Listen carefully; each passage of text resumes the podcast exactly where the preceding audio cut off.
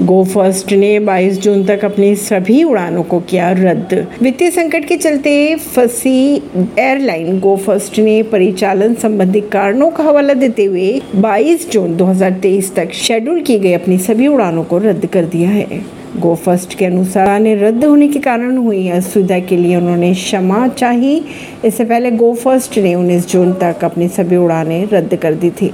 गर्मी और लू की अगर बात की जाए तो गर्मी और लू के चलते यूपी में चौवन मौतें होने का कोई पुख्ता सबूत नहीं आया, सामने बलिया के डीएम ने कहा। ऋषि सुनक ने जेलेंस्की को खिलाई, अपनी माँ द्वारा बनाई गई बर्फ़ी। सामने आया वीडियो। महाराष्ट्र के उप मुख्यमंत्री फडणवीस ने कहा, भारत का कोई भी मुसलमान नहीं है, औरंगज़ेब का वंशज। बात करें अगर महाराष्ट्र के उप मुख्यमंत्री देवेंद्र फडणवीस के तो उन्होंने रविवार को कहा कि भारत में कोई भी मुसलमान औरंगज़ेब का वंशज नहीं है। देश के राष्ट्रवादी मुसलमान मुगल बादशाह को अपना नेता नहीं मानते। उप मुख्यमंत्री ने यह भी कहा कि हमारा राजा केवल एक ही है, वह है छत्रपति शिवाजी महाराज। उन्होंने ये भी कहा कि राष्ट्रवादी मुसलमान की अगर बात की जाए तो वे भी शिवाजी महाराज को अपना नेता मानते हैं।